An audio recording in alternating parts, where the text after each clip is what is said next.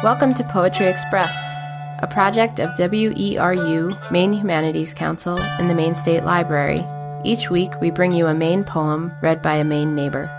This week's poem is On Selling Our House and Moving to Town by poet Thomas Moore, read by Marian Fowler. This poem was recorded at the Poetry Express event held at the Belfast Free Library. Bags lean into each other along the front walk like gossips in a movie queue.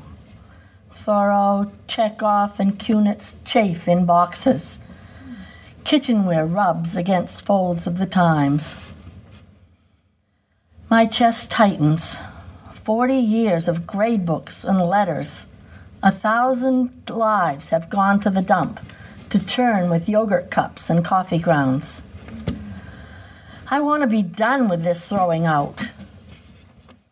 We dust shelves and vacuum corners, plaster up holes in the wall, paint over the scars of this house we built. Even the air is staying behind, thick with echoes. Here are the bear tracks. Here the lilac blossoms.